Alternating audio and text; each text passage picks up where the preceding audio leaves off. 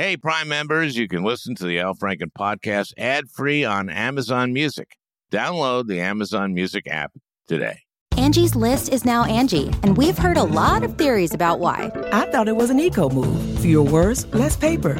No, it was so you could say it faster. No, it's to be more iconic. Must be a tech thing. But those aren't quite right. It's because now you can compare upfront prices, book a service instantly, and even get your project handled from start to finish. Sounds easy. It is, and it makes us so much more than just a list. Get started at Angie.com. That's A N G I, or download the app today.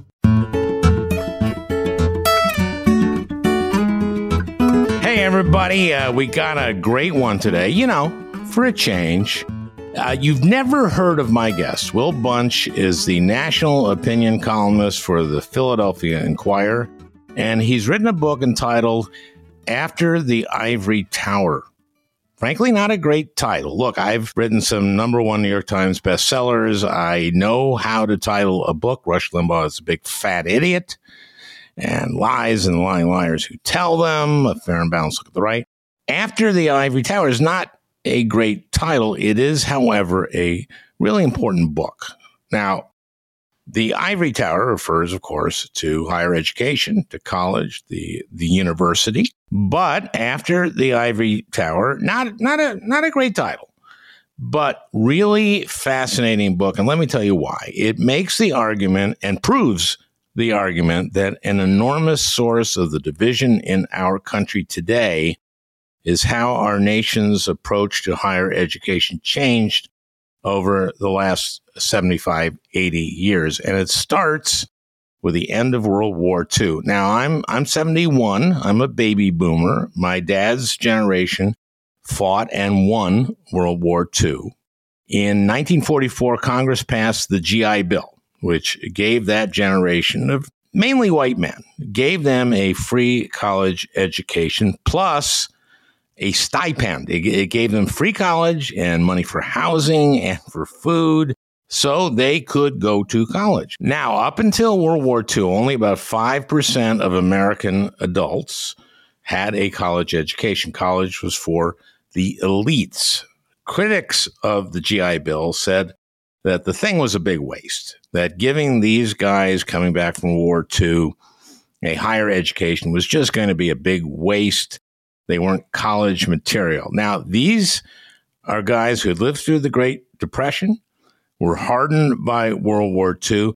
These guys became the greatest generation. These guys became our scientists and engineers, doctors, businessmen, artists, public servants, and they were given, given their college education plus housing and an allowance and what's more, college continued to be inexpensive for the next couple of decades plus, almost free. A Pell Grant used to pay for 75% of a college education. Then in the 1960s, Ronald Reagan ran against Berkeley in California, the University of California at Berkeley. And Reagan said, well, we've got to stop paying for these kids to develop their intellectual curiosity. He said that. Then in the 80s, the fairness doctrine went away. Broadcasters no longer would have to present both sides of an issue, and an obese college dropout, Rush Limbaugh, built an empire based on a foundation of racism. Have, have you ever noticed that everyone on the FBI most wanted list looks like Jesse Jackson? He said that. Homophobia, he gave regular reports on gay men dying of AIDS and would play I'll Never Love This Way Again while doing it. Hating feminazis and environmentalists and scientists, intellectuals, and elites in general, and hippies and their lifestyle, including drugs calling my friend Jerry Garcia, Sir Dead Doper.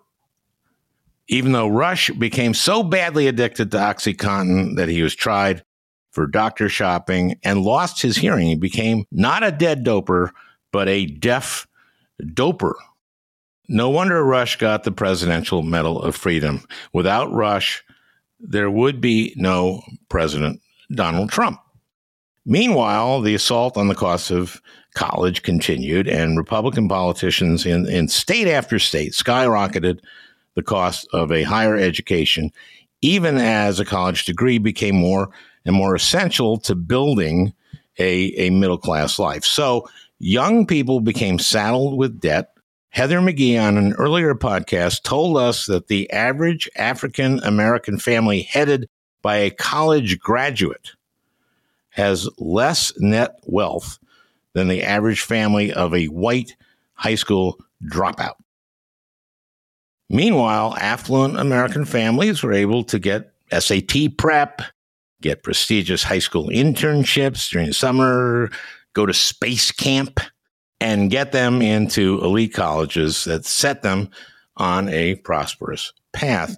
And working class folks in red areas of the country saw jobs leave, saw more Oxycontin, and decided that college debt was just not worth the risk. So we have this divide. When Donald Trump in 2016 said, I love the poorly educated, a lot of blue America scoffed. But he was tapping into a deep well of resentment that was key to his victory in, in 2016. And that is essential into understanding where we are politically right at this very moment. So that is the subject of today's conversation. And today, Will Bunch will provide you a perspective of why we're where we are today that I think is essential. Before we get to Will, though, uh, just a bit about Donald Trump and his uh, legal troubles, which got much worse in the last uh, few days. There's been all this conjecture of what Merrick Garland is going to do in terms of prosecuting uh, the former president. Usually, you've been hearing does Garland go for the easier to prove but less serious offense involving the classified and top secret documents he kept as resort and lied about over and over again? Or do you take on the more serious charge of trying to overturn the 2020 election? A far more serious charge, but harder to prove in a, a court of law, presumably. Well, yesterday that, that seemed to change because even as the Mar-a-Lago uh, piece has become what appears to be a stunningly easy case to prove. They, they've got videotape now of the documents being moved by his caretaker who has given up the ghost. He's talked. And you just have to think, why did Trump do all this unless he's hiding some terrible monumental crime that has compromised our national security? This, it appears to me, has become both a slam dunk in proving and far, far more serious than we know. Did he sell secrets to foreign powers? If you know Trump, he's done this for some nefarious reason, quite possibly money, or he's being shaken down uh, by the Russians. Who, who knows? So that one, yep, easy to prove. But the attempt to steal the election and the insurrection, is that really that hard? Here's some of the stuff that was nailed down uh, yesterday. I'm recording this on uh, Friday, and the hearing was Thursday. He knew he lost. we learned he told Mark Meadows, Yeah, I know I lost, but it would be embarrassing to admit it. Meadows said to Hutchinson, the Cassie Hutchinson, a lot of times he'll tell me that he lost, but he wants to keep fighting it. Can you imagine George H.W. Bush coming up with that? Well, we really got clobbered there. Embarrassing, but don't want to acknowledge it. Don't want to do that. Why, why would we, why would we do that? People be saying, hey, Bush is saying he lost. Wouldn't be prudent. Just say we won in a landslide. Either it's true or it isn't. Just say it's true. Just say, we won. That's it. We won. And if it comes to an armed insurrection, so be it. Prudent thing here, retain power at all cost. this is Bannon before the election. And what Trump's going to do is just declare victory, right? He's going to declare victory. It, but it, that doesn't mean he's the winner. He's just going to say he's the winner. Roger Stone, same damn thing. Uh, some footage was obtained via subpoena.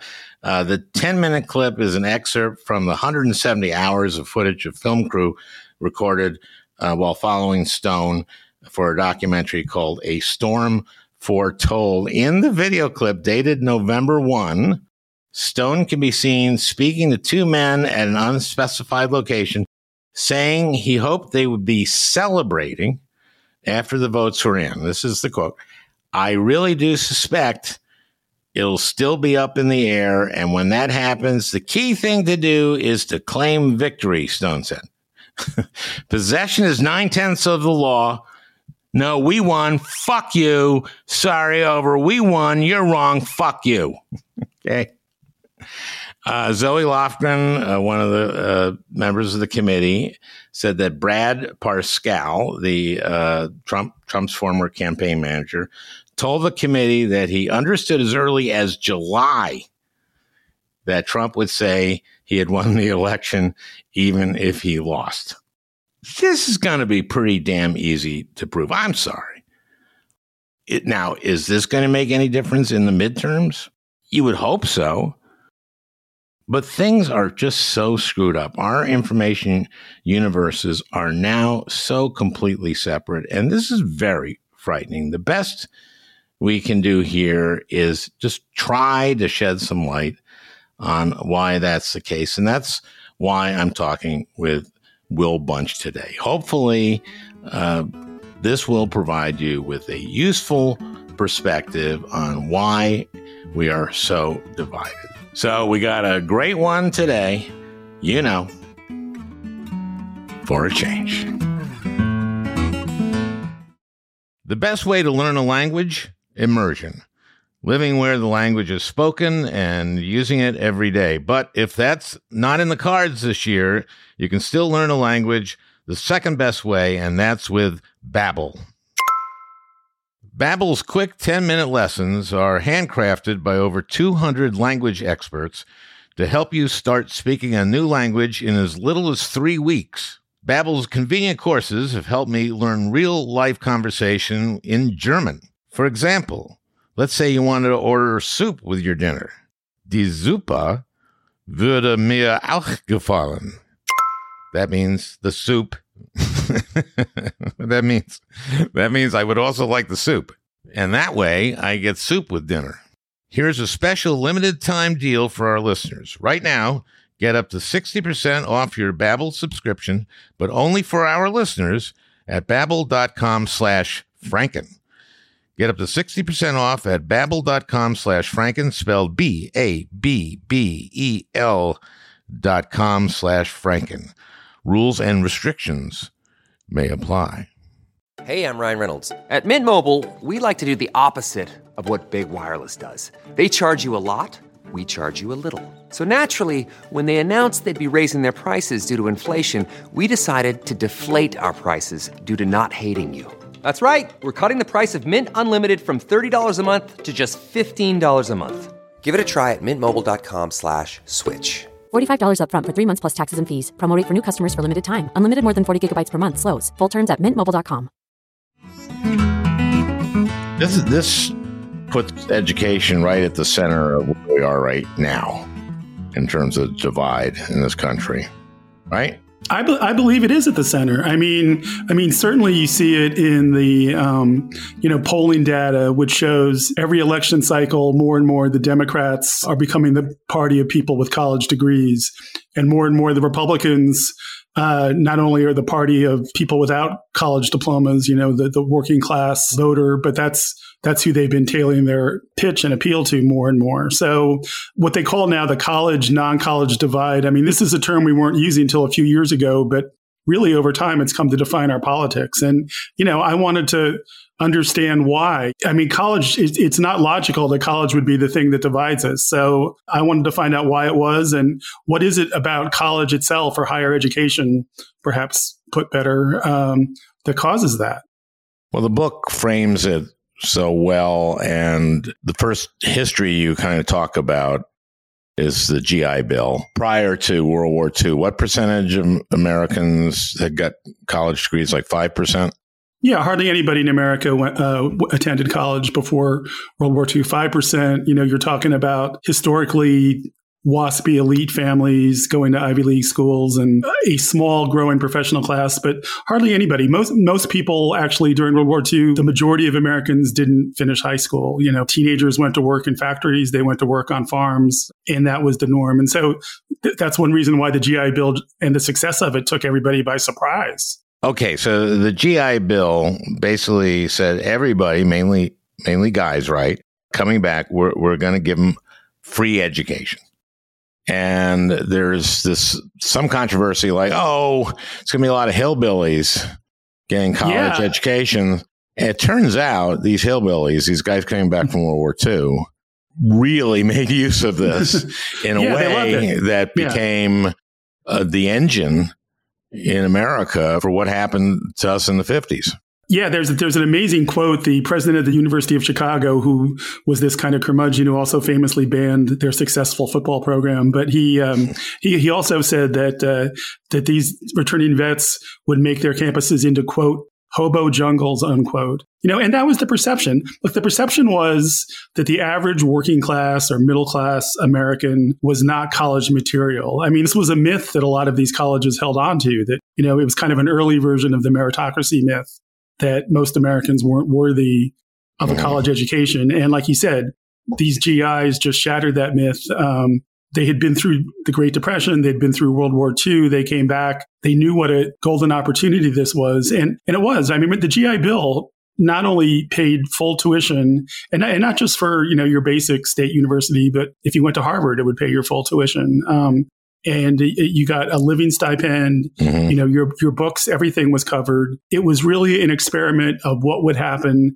if we made college a public good the way that K through 12 education had been established as a public good in America. And it was just phenomenally successful you know and it got Americans realizing that college could be the American dream for a lot of people more than just the vets you know because in kind of a virtuous cycle you had this huge baby boom that you were on the vanguard of al and colleges started expanding for these GIs and they just kept growing to cope with this baby boom that was coming. And everything uh, seemed to be going fine in your book Yes. until, Ronald Reagan. it's like the plot twist in every political nonfiction story. Well, you know, like. you know, because we've had to live through Trump, and everyone's going like, you know, I guess Reagan wasn't so bad. And then you read your book and you go, oh yeah, Yeah, I mean, I, I mean, you have to remember what he was all about. He built on grievance politics just like Trump did. It was just an earlier version of it. The grievance was that we've given these young people an amazing opportunity to go to college. Uh, just just to set up real quickly, I mean, one of the features of the golden age of college in the 40s, 50s, 60s was an emphasis on liberal education. You had more students majoring in the humanities, more students majoring in liberal arts. The overriding belief, and, and surveys back this up, was that young people felt they were going to college to develop a meaningful philosophy of life. that it was, that it was, right? Which, uh, you know, I mean, I mean, tell, that. tell, Yeah. tell that to the, tell, tell, tell that to the day student, right? So, uh, uh, you know, and there was a swing at that time away from careerism. So these kids, you know, they, they valued things like critical thinking. And as, as you know well, they, Mhm. they turned their critical thinking towards things like racial segregation in the South initially. And then as the, we got deeper into the 60s, they turned their attention heavily towards the hypocrisy of the Vietnam War, which, you know, had a personal impact on a I lot of remember that. people. Yes, you do remember that. So, Mhm. so um, a conservative establishment freaked out over this. You know, Ronald Reagan's famous line in 67, the first year that he uh, served as governor in California, was that taxpayers shouldn't be subsidizing the intellectual curiosity of young people. And that became, that became, that became the, right, that became Yeah. the prevailing uh, philosophy. And, and what, what that really means is he was foreshadowing what actually happened, which is the privatization of college. In other words, you know, it's college But did let, not. us be- start with Yeah. Berkeley because Yeah, he ran please. against Berkeley or he ran on Berkeley. So ex- explain that to the folks. Well, Berkeley, Berkeley um, you know, uh, it, it- might shock some people, although although there's been a lot of chatter about this, so maybe some folks know this. But I mean, the University of California historically had been tuition free. I mean, it was basically you know burned into the state's constitution and its identity that it would give free college education to its young people. And, you know, there, there were some fees and whatever, but it was basically essentially, you know, to buy books and, but it was basically free coincidentally or not, it also kind of was the vanguard of young people and this idea that they weren't children who were like wards of the university, that they had free thought and free speech. And uh, there was an episode, crazy, right? So there was this episode in, in 1964, and it was right at the height of a lot of politicking around the civil rights movement that Berkeley tried to limit where students could hand out political materials, ban it basically. And um, the, the protest was called the Berkeley Free Speech Movement. Mm-hmm it really predated the Vietnam protest. It was really the first kind of big campus wide uh, outburst. And um, uh, it was a very epic event. I, I, would, I, would, encourage people to read up on it. I, I, mean, I describe it in the book, of course, but the students won basically. They got the faculty on their side. And, and this kind of flowed into Vietnam protests, which of course, you know, spread to other campuses. So uh, it happened in 64. 65 was when Reagan announced his candidacy for governor. He was a long shot. He had just made a name for himself supporting Barry Goldwater, and they urged him to run for governor. There was a seemingly popular uh, incumbent in Pat Brown, Jerry Brown's father. But Reagan seized on two things. One was you'd also had the Watts riots, so there was a racial component. But the other thing was Berkeley. And by then you had, you know, the Jefferson airplane and the psychedelic you know strobe lights and those blob screens or whatever you call them. And yeah the height of civilization. I remember that. Yeah the great the the, the wave as hunter s. Thompson called it right? It was the peak of the peak of the wave of the 60s and you know he gave a speech saying that at the cow palace saying that students were doing unthinkable things that he couldn't talk about. And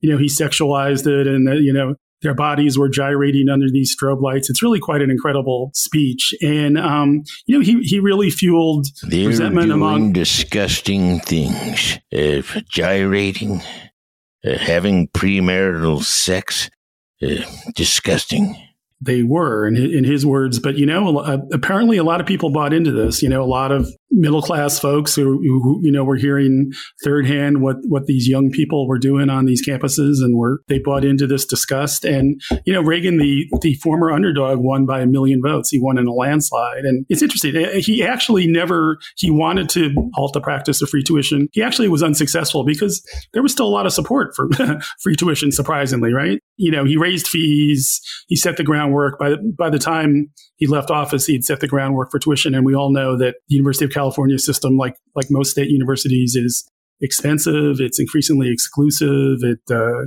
you know lacks the diversity that it should have. Uh, there's all kinds of problems today. And this is a ba- basic thrust of your book, which is that we went from free in California and and for the GIs and college and, and, and cheap and cheap for everybody else and so. very cheap for everybody else and my, my wife's family, oh, there were five kids. All four girls went to college on Pell Grants.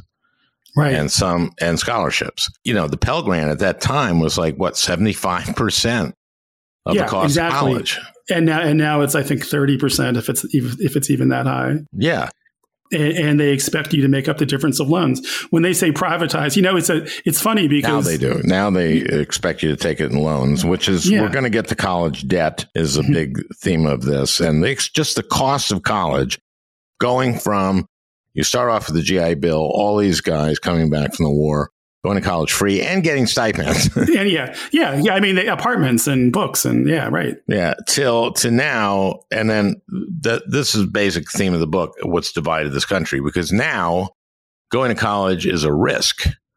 I think there's one statistic you have where like 65% of white men think it's a risk to go risky, to college. A risky gamble. A risky not, gamble to go to college. Now. It's not. It's not worth the investment. Um, the the author of that study calls it economic fatalism. You know. You know. We, we talk about, and I, I, know there's a lot of back and forth about how real it is, but this we talk about economic anxiety, and and what the point he's trying to make is it's not even anxiety. It's it's it's worse than that. It's fatalism. It's not even that I'm anxious about it. It's that there's no hope for people like me. And then this this is the basic becomes a basic divide in our country. This horrible horrible divide that we have. You go to Rush Limbaugh after Reagan, basically, mm-hmm. and talk about the culture war. And he, of course, his show, which I wrote about. Yes. And great, uh, great book. Uh, thank you. Incredibly racist, incredibly homophobic, and full just lying all the time. Well, you know, and stoking this class warfare, calling women feminazis and e- and the uh, ecological, the environmental stuff. And, oh my god! Yeah. And, and and and of course the the AIDS period when you know he would play, he would you know do a role of people who died of AIDS and play you know I'll never I'll never love this way again in the background. Um, unbelievable stuff. And um and, and and the thing is, and I, I'd be interested to hear your take because you're more of an authority on this subject than I than I am. But I mean, I feel like he was really skilled at making politics more cultural, you know, that he turned just rather than just making it a political discussion, he made this into, into cultural warfare. And, and again, you know, the, the, the, the real dividing line of the culture was education, you know, the uh,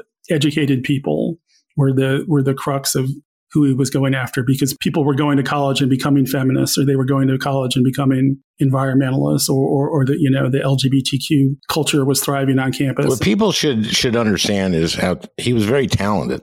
Yeah, I mean, I, I listened to a, a, lot of a lot of uh, as as as did I. Yeah, and there's a reason that he's got the Presidential Medal of Freedom from Trump because I think without Rush, there's no Trump.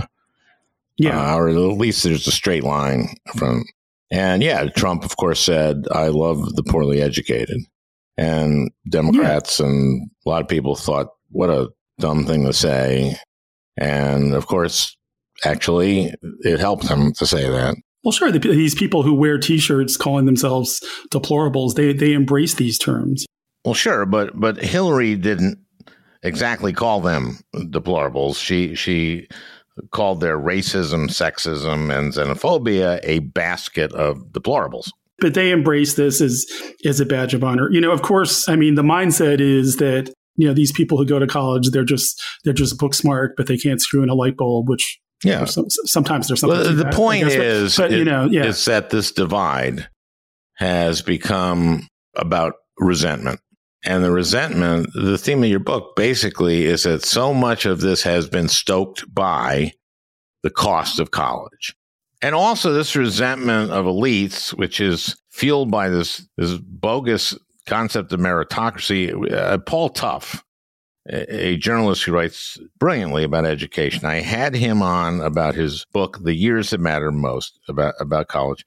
It's about how our university system perpetuates privilege and injustice at every level of our society. And uh, you write about it too, how affluent families can give their kids every advantage. Uh, the kids will go to uh, a great high school, a well, you know, funded suburban high school with every bells and whistles. Uh, they can get SAT prep. They they don't have to work after school, so they can get piano lessons or travel to Europe or maybe get a, a great internship over over the summer and you get a coach to help you with your essay about the meaningful social service you did when you had your summer off instead of having to work. And then of course there are legacies if if one of your parents went to an Ivy League school and are donors it's easier uh, to get your kid in. And of course there's there's all these other elite schools or great schools. These Ivy League schools aren't really what this is about. No, because they, they educate such a small sliver. You know, I mean, there's a pyramid, you know, where community colleges, uh, which don't get talked about nearly enough, are really the base of the system. Um, you know, state universities like the ones we have here in Pennsylvania, like Kutztown University or West Chester, not the big names, but the basic state universities. And then you've got the flagship state universities like a Penn State. Then you've got the private schools kind of at the top of this pyramid. And it is a pyramid. They're educating a smaller sliver. I don't think it's too strong a word to say the meritocracy is rigged. Like you said, you know, these families, um, white suburban kids are coming from better schools, but their parents, like you said, have invested thousands of dollars on SAT prep. And they get essay coaching to write the college essay, which of course probably helps them write better. They also have the ability to do something in the summer that they can write about or that is, is something on their application. Yeah, the for, cool. foreign foreign travel, right, and all those things. And, or going to space camp. You know, you know what I mean? It's like yeah, yeah, yeah. no, ex- exactly. And, and and but then the other, and then there's also the financial part, though, right? Because we all know that, um, uh, as, as you know, the uh, I mean, white family household net worth or wealth, family wealth is 20 times African American family wealth in this country. It's an unbelievable statistic. And that's exactly, you know, family wealth. You know, it's funny. Um, my education at Brown University was basically paid for because a, uh, my mom's unmarried aunt, you know, for better or worse, died the year before I got accepted, you know, or I, I don't know how they would have paid for it, to be honest. But that was family wealth, you know, that was passed down to my family. And that's what happens in white households. Heather McGhee told me this statistic that um, a household led by a black college graduate has, uh, on average, uh, less net wealth than a household led by a white high school dropout. Yeah, I, I, saw that statistic somewhere recently too. It's a, it's it's and a lot of remarkable. that is from home ownership. Yeah, and also the debt that black graduates yeah. of college, which is which, right, which increasingly becoming college debt. Yeah, like yeah, I know we don't, we don't, we don't we, yeah, we don't want to get ahead of ourselves, but yeah, I mean this this is just a big explainer of the debt crisis, and and you know, I mean, but getting back to resentment, you know, uh, again, I mean, also people from disadvantaged white communities, you know, the Rust Belt, rural areas, uh, they also don't have the the college culture you know, they have what we were just talking about this economic fatalism, the college isn't for them. But yet at the same time, if, if they do just go straight from high school into the workforce, you know, statistics have shown uh, they're going to er- earn a lot less money over the course of their lifetime. And also, if the system is a meritocracy, which again is a very complicated term, but if, if we're going to define the system as a meritocracy, and we're going to define a college diploma as the ultimate badge of meritocracy, that this is the ultimate proof of your merit, that you worked hard and you got a college diploma. Well, 63% of Americans don't have a four year college degree. And in a way, you're saying these people are less have less merit than than the other 37% and they they feel that those people feel that viscerally and i'm not you know mean there's a lot of things you know when, when we're talking about the voters who also fuel the donald trump movement there's a lot of other things going on around race and, and misogyny and you know it, it gets complicated and I, I don't want to give well that's that's I, I, I don't want to I don't want to give it a free pass you know but but we do need to talk about these things also we can take a quick break from our discussion about how education policy divided our country. We'll be right back with Will Bunch. When you're ready to pop the question, the last thing you want to do is second guess the ring. At Bluenile.com, you can design a one of a kind ring with the ease and convenience of shopping online. Choose your diamond and setting. When you find the one, you'll get it delivered right to your door. Go to Bluenile.com and use promo code AUDIO to get $50 off your purchase of $500 or more. That's code AUDIO at Bluenile.com for $50 off your purchase. Bluenile.com code AUDIO. Rakuten's Big Give Week is back with 15% cash back. It's a festival of savings at hundreds of stores, including Doc Martens, Ninja Kitchen, and Hotels.com. Prep for summer and save big on beauty, travel, electronics, and more. It's one of Rakuten's biggest cash back events, and it's on May 6th through May 13th. Join today for free and get an extra 10% cash back boost. Go to Rakuten.com or download the Rakuten app today. That's R A K U T E N. Shoppers get it. Hey, everybody, we're back with Will Bunch. You talk in the book about the big sort.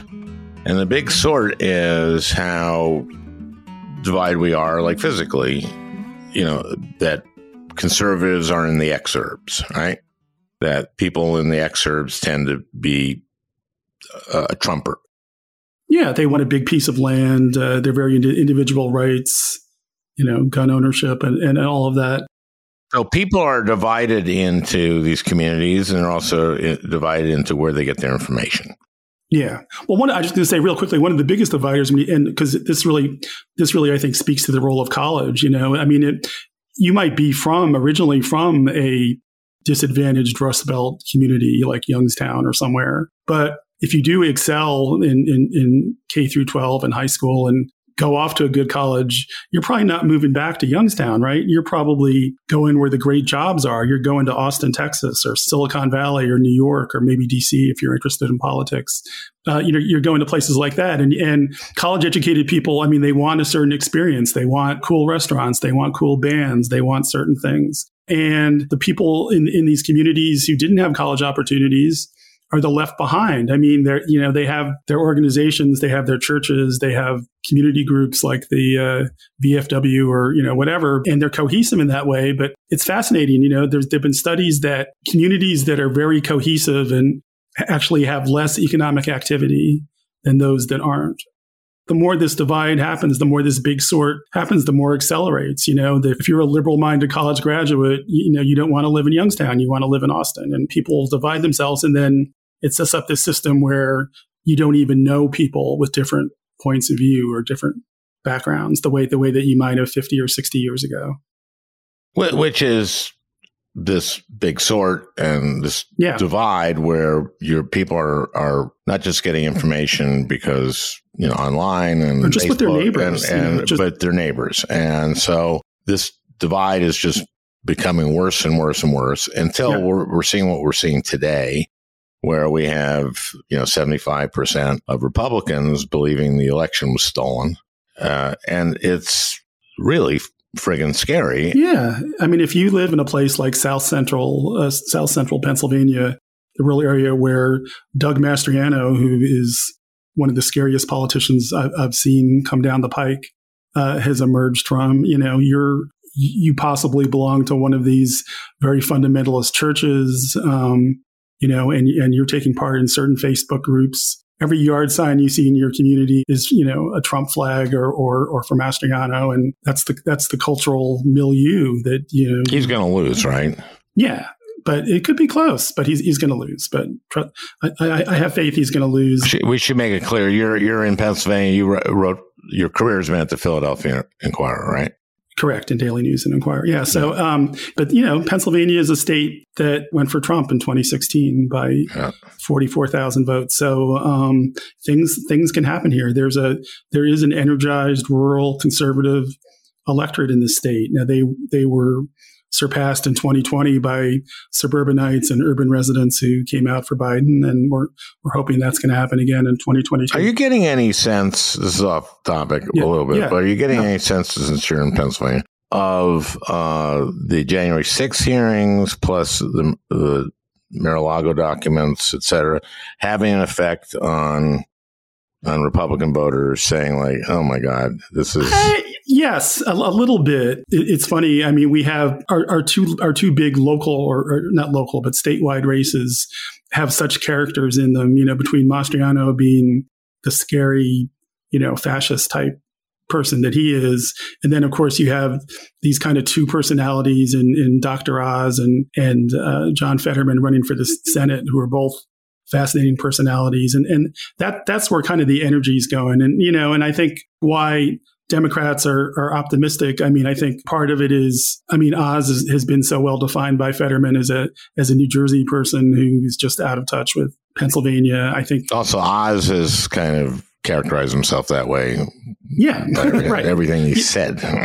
his his life has, has characterized that. Yeah, right. Exactly. So, uh, and uh, you know, Mastriano scares people, and, and and and also, I think you know we we have a state, we have a large young population that uh, um, the youth turnout here is so critical in terms of which way the state's going to go. I, I honestly, I honestly think that under thirty voters are a big reason why Joe Biden won barely in 2020. And I, I was, you know, I was terrified up until about four months ago that those people weren't going to vote in the midterms. But I'm, I'm the parent of two 20 somethings who live in who actually live in Philadelphia and Pittsburgh, the two big cities in the state, and um, their their friends are are energized now. They're they're well, what energized them exactly? The the Dobbs decision, I think mainly. Right. You know, and the Dobbs decision flowed into the bill that addresses the you know this um, uh, Inflation Act or whatever they call it, but it's really a climate change bill. And then it flowed into college debt forgiveness was hugely popular with young voters. I mean, hugely. Well, you you talk a lot about debt and forgiving debt,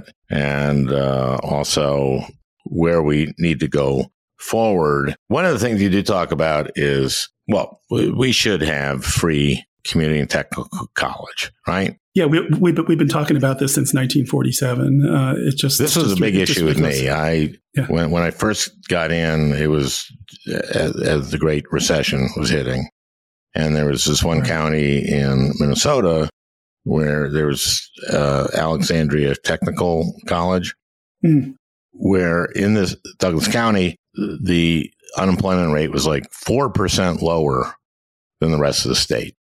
Huh. And it was because they had this unbelievably good uh, technical college.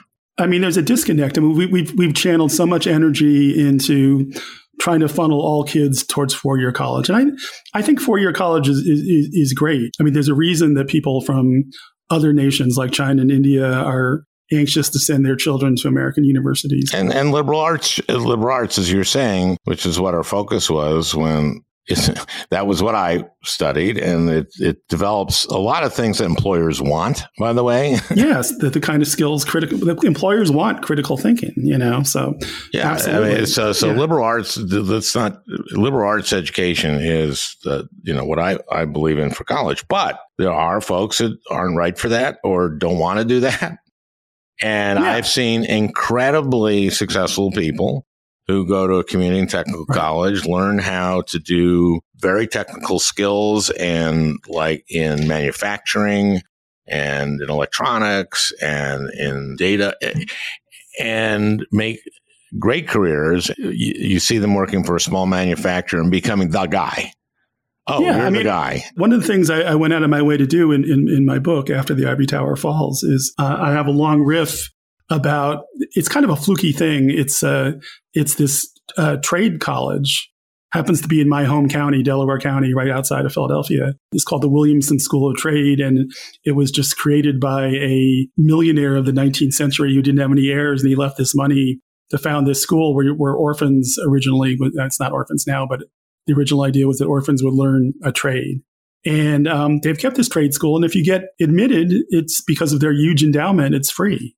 So these kids who get into this are getting, you know, are getting a three year education. They actually give them some other, I don't know if I would call it civics, but like, you know, moral. It's not all carpentry and masonry, although a lot of it is, but they learn those skills and employers are tripping over themselves to hire these kids at, at good salaries. And it's, it's just an idea that we totally lost sight of. So when you talk about fixing it, I mean, I talk in the book about the college problem and, and that's, just a simple two word way to define it. But really, really the college problem is really a problem of what do we do with our young people when they turn 18 and it's not always like you said sending them to a four year liberal arts college. It, you know it could be could be a trade school. It could be apprenticeships. I, I devote the last chapter of the book to a pitch for a gap year for 18 year olds of, of, of uh, some kind of community service? Community service universal community service. I mean in theory, it would probably work best if it was mandatory, but you know, we don't really. But that's not going to. We don't really do. We don't. Really, yeah, we, yeah. We do. We do. We don't do mandatory very well in the in the U.S. Uh, in 2022, as you probably noticed during the COVID uh,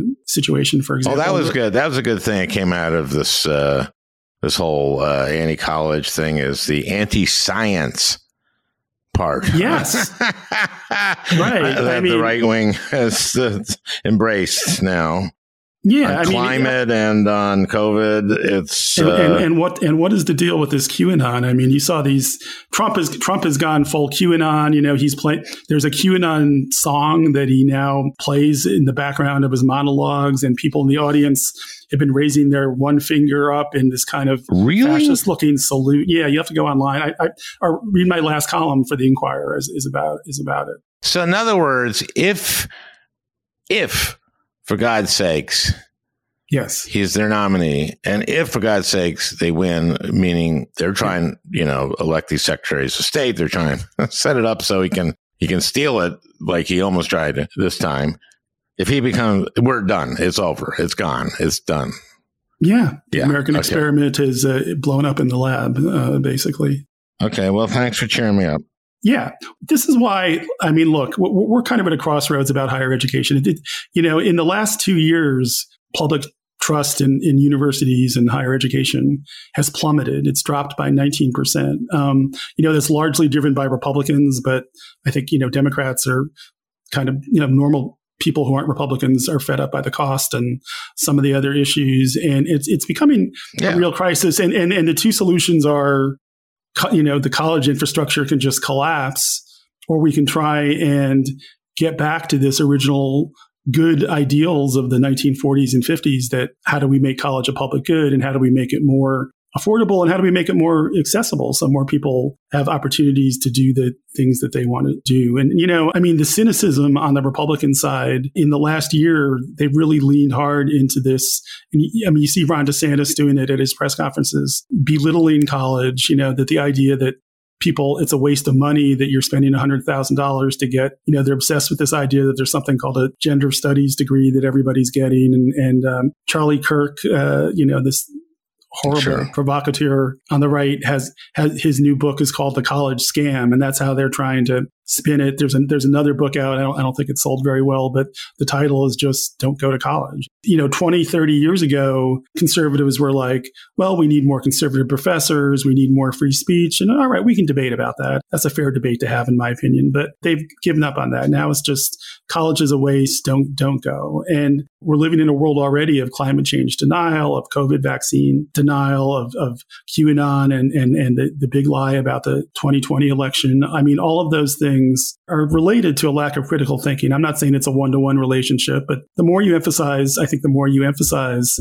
learning, knowledge, uh, you know how, how to get information and how to and how to develop your critical thinking skills i think will tamp down conspiracy theories or science denial and, and all these other things uh, that are happening so we so we need to have a national conversation about how do we save higher education not not how do we throw it out in the, in the trash, you know, and uh, it would mean probably some radical reforms. I think what Biden did with uh, debt cancellation was, was, great. It was debt a first relief, step. Yeah. It was a first step. You know, you're talking about maybe 500 billion dollars of a um, 1.75 trillion dollar problem. So you still have more than a trillion dollars in debt that's still out there. So you need to do more on that front somehow. But if you don't do anything about the cost of college going forward, you're just going to have another another debt mountain build up.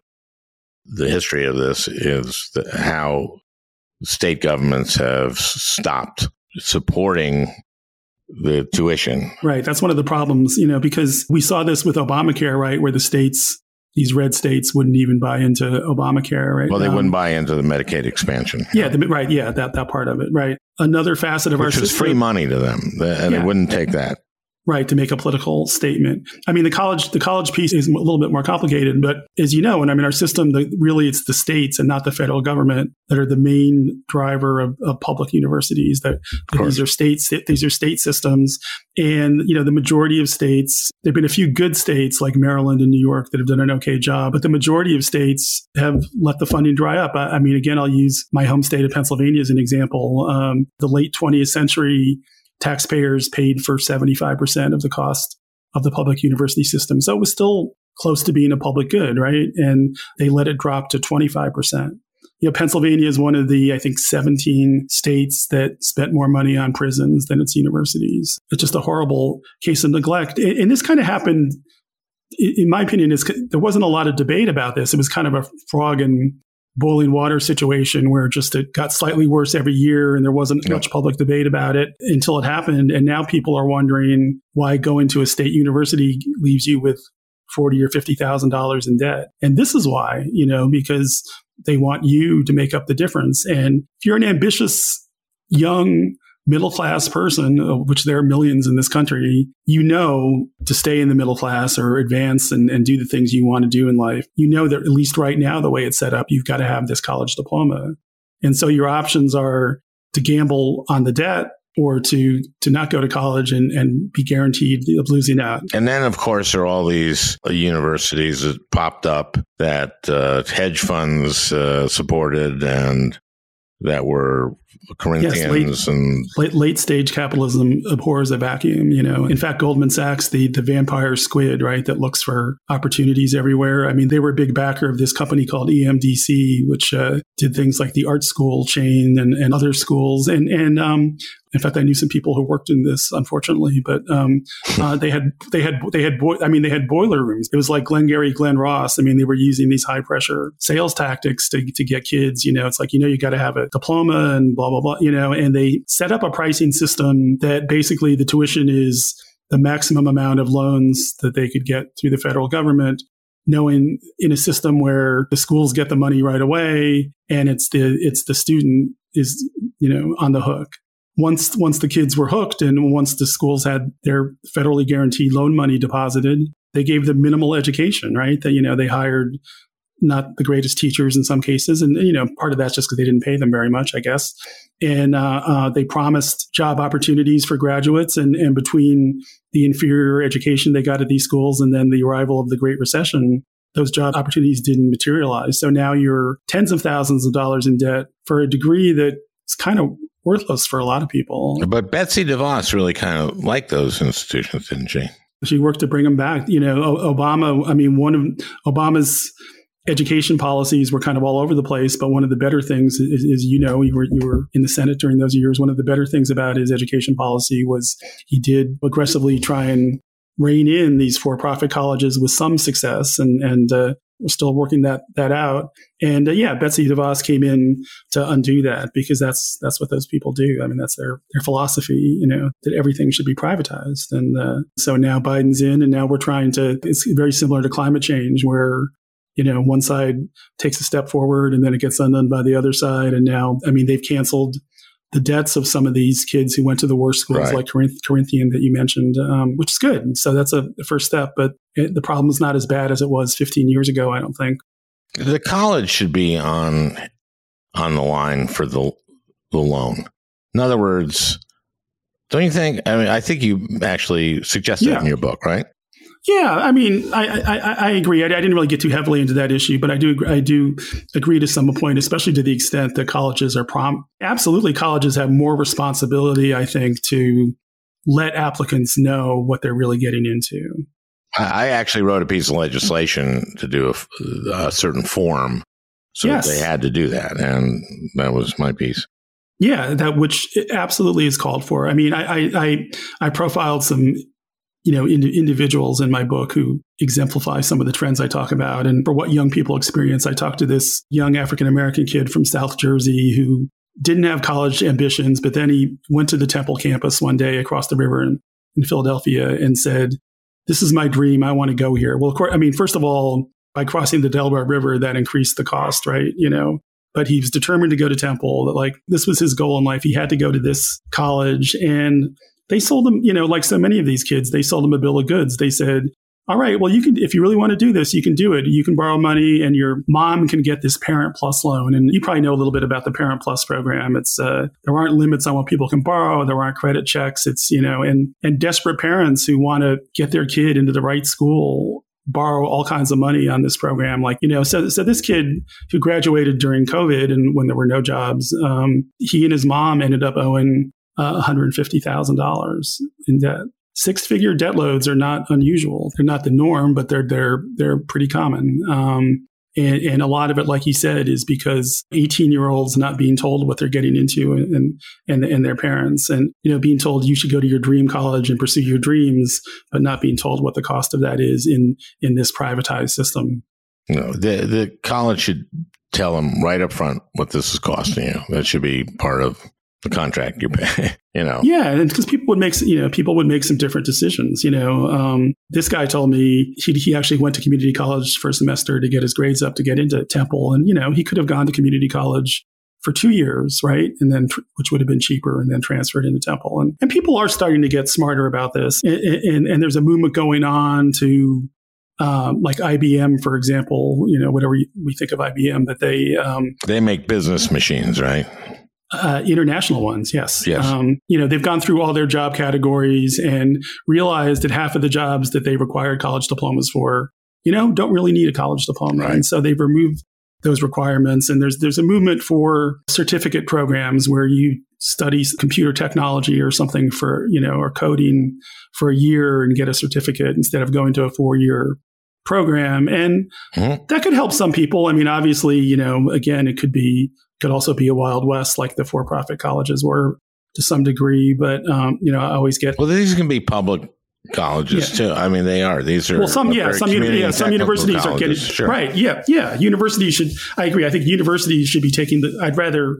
I'd feel a lot more comfortable if universities, our public institutions, were taking the lead on this project. This is this is part of the system in Minnesota, and I was a big champion of the community technical colleges basically the theme of your book is that this educational divide is in very, very, very large part responsible for the political divide that we have now.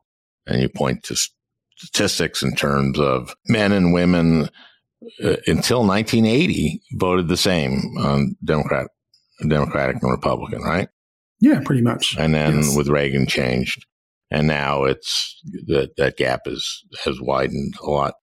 Well, it's, yeah, I mean, there, there's a lot of interplay between. There's a lot of uh, yeah interplay, I guess I would call it. You know that um, there's a gender gap in politics, but and there's a college gap. Mm, But Gender people- gap in college, right? But people for yeah right people forget that sixty percent of college enrollment now is female, uh, Mhm. which is a whole complicated issue, right? Uh, so so those two things go hand in hand, and and and you know, and and maybe that explains to some degree, you know, this white male resentment culture. You know why they are so terrified of the feminization of culture, uh, and and I think they probably associate that with college degrees. So it's it's a complicated issue, and I, you know, I mean, I wrote this book because I think we just weren't talking about it enough. I mean, political writers say, "Oh, we, well, it looks like there's this college non-college divide," but they don't, but they don't really say why. And uh, you know, there's a lot of good academic writing about how do we fix college, but colleges seem kind of blind to the impact that they're having on the outside society, and and we need to have this conversation. Uh, No, this this is this is the first book I've read that so definitively outlines what this educational divide, this college, and, and the role that college education plays in it, and what it, how it's uh, created this political divide and cultural divide in this country, and that that's why this is a very valuable book. Uh, after the ivory tower falls, Will Bunch, thank you so much for for writing this book and for joining me. And also, get off the phone. yes, turn I know. the phone I, off. thought, you turn I, the thought I phone- silenced. I thought I silenced it. well, you know, I've done that before, yeah. and always, whenever that happens, and it happens when I on my side here, and I I have a line that you can use if that happens to you again, which is, "I'm sorry, I need a liver." uh, I might actually. Who knows? Okay, use that but next yeah, time yeah. if you're on another Like- podcast. it goes off. well, yeah. I'm sorry, I'm waiting for a liver. That'll, that'll that'll do. That'll work. get you. That'll get you. Uh, it'll buy you one. Yeah. Well, that was two, unfortunately. So Yeah, yeah. okay. Um, so um, thank you so much for your interest. Uh, it, was, it, You was, it was it was it was fun talking to you. Well, I, I hope you enjoyed uh, listening. That beautiful music is by Leo Kottke, the great Leo Kottke. I want to thank Peter Ogburn for producing this podcast. We'll talk again next week.